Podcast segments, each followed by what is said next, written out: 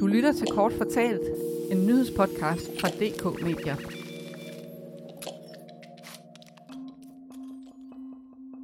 I sin nytårstale i 2022 sagde Mette Frederiksen det her. Jeg vil derfor i aften foreslå noget vidtgående. At vi afskaffer den omfangsrige regulering og lovgivning, der i dag er på ældreområdet, og starter forfra. Og nu to år efter sagde hun det her. Min nytårstale i aften blev en helt anden, end jeg oprindeligt havde tænkt. Jeg ville have fortalt om regeringens kommende ældrereform. En reform, der selvfølgelig først og fremmest handler om pleje og om omsorg, men også om meget mere selvbestemmelse for vores ældre og for jer, der er blevet rigtig gamle. Den nye ældrelov har været længe undervejs, men nu er den muligvis lige på trapperne. Problemerne på ældreområdet er der mange af.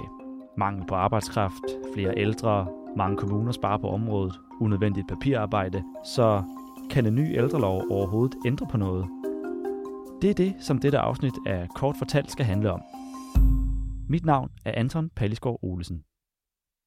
Borgmester i Gentofte og næstformand i KL's ældre- og sundhedsudvalg Michael Fenger tror på, at den nye ældrelov kommer en gang i januar. Jeg har derfor ringet til Michael Fenger for at høre, om han mener, at en nye ældrelov kan gøre noget ved de mange problemer.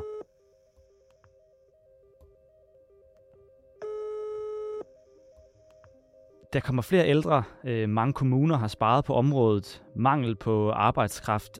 Det er bare nogle af, af problemerne på ældreområdet. Kan en ny ældrelov overhovedet gøre noget ved de mange problemer?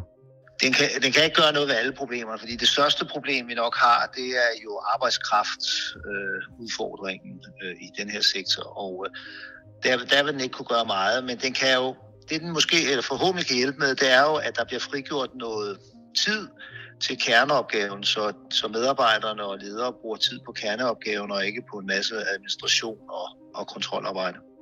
Den fungerende formand for øh, KL Sundheds- og ældreudvalget, Sisse Marie Velling, hun har jo også sagt i debatindlæg det her med, at det største problem på sundheds- og ældreområdet, det er netop øh, mangel på, på arbejdskraft.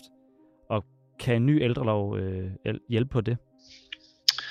Ja, altså til dels for, øh, fordi hvis man dels kan frigøre noget tid, øh, for eksempel ved at fjerne nogle, nogle tilsyn og noget byråkrati, øh, dels ved at, og, og dermed får man jo også ind, øh, forhåbentlig skabt nogle bedre arbejdsmiljø, nogle bedre rammer for at arbejde, og dermed kan man også håbe på, at flere, øh, der tiltrækkes til ældreområdet. Men når det er sagt, så må vi også sige, at hvis vi skal lykkes, så er man nødt til at øh, øge antallet af udlandsk arbejdskraft i, til hele Danmark, fordi vi konkurrerer jo, alle, alle brancher har jo næsten de samme problemer, og de private og offentlige, og det vil sige, så konkurrerer vi jo bare om arbejdskraft. Og der tror jeg, at i den sidste ende, der vil, der vil det private vinde, fordi de kan give en højere løn. Og er det, øh, er det negativt? det er ikke negativt, at de får en høj løn, men det betyder bare, at hvis der mangler arbejdskraft, så bliver der endnu større mangel i den offentlige sektor, og endnu større mangel i ældresektoren. Så det er bare en, øh, og det er jo derfor, vi er nødt til at øge, øge udbuddet. Det prøver vi jo på, på mange måder i kommunerne og ved at effektivisere ny teknologi og fleksible arbejdsrammer, men vi er også nødt til at have flere hænder. Hvad mener du så er de allerstørste problemer på ældreområdet lige nu? det aller, aller største problem, det er øh, helt oplagt, at, øh, at vi, kommer, vi mangler arbejdskraft, og det bliver kun værre. Det andet, som øh, er lige så stort, det er jo, at vi har opbygget en, det jeg kalder en tilsyns, et tilsynssystem, eller tilsynssetup, hvor hele systemet bruger alt for mange kræfter øh, med at registrere, med at sikre, at man ikke laver fejl, øh, ledelsen fokuserer på det, kommunalbestyrelsen fokuserer på det. Vi er nødt til at, at få skabt et, et, tillid, der er mere, et, et system, der er mere tillidsbaseret, øh, og hvor fokus er på øh, at frigøre tid til kerneopgaven, og så tænke modsat øh, det, vi har gjort i 20 år. Og det håber jeg, at den her lov øh, vil medvirke til. Og hvordan tænker du, at det vil se ud? Ja, altså, jeg, jeg, jeg, jeg tror, at, at dels vil man lave nogle regler, hvor det bliver nemmere at visitere øh, borgerne, øh, og man skyder ansvaret mere decentralt, hvad jeg tror er en god idé. Øh, jeg, ved, jeg tror også, at man kommer, der kommer færre tilsyn, end der er i dag. Ikke fordi vi som kommuner har noget mod tilsyn, det skal bare være mere fokuseret på, på lære, det lærende og det forbedrende, og ikke på løftede pegefinger. Og, og den ene ting, og den anden ting er, at vi har rigtig, rigtig mange tilsyn, der også nogle gange konkurrerer mod hinanden. Så vi har brug for mere fokus øh, på det, og så håber jeg også, at de dokumentationskrav, der kommer øh, i den nye lov, vil være mindre end dem, vi ser i dag.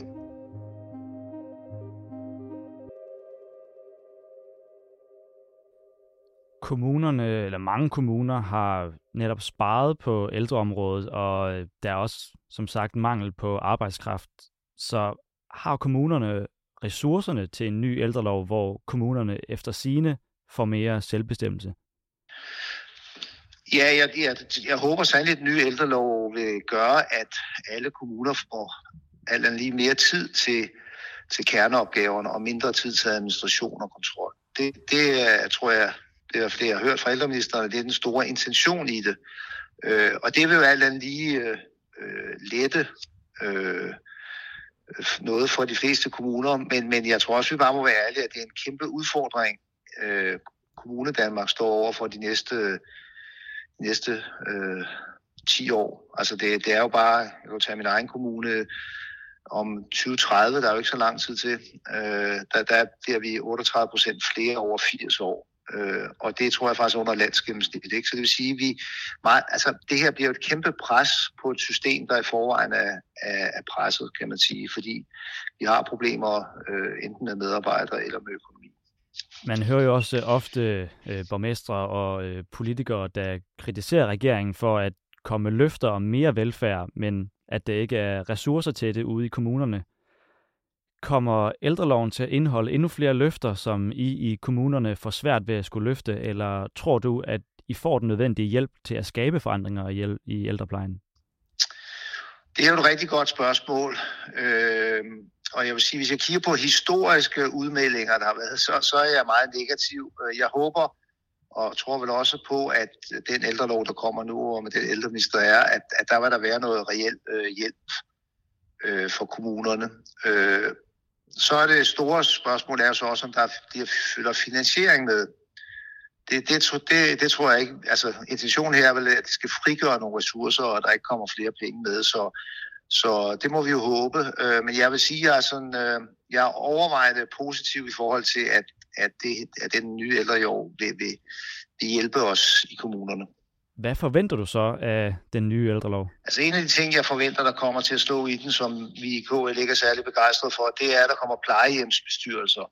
Øh, det, er vi, øh, det er vi i KL meget negativ overfor, fordi på den ene side så tror det ældreområdets sammenhængskraft. Ikke? Altså, øh, I dag er det jo kommunerne, der har et ansvar for at sikre, at alle institutionerne fungerer. Der er hjælp til, til, til alle. Øh, der, der bliver også måske tab af demokratisk øh, kontrol. Altså, det er jo kommunalbestyrelsen, der er øh, bestyrelsen, kommunalbestyrelsen for, for plejehjemmene.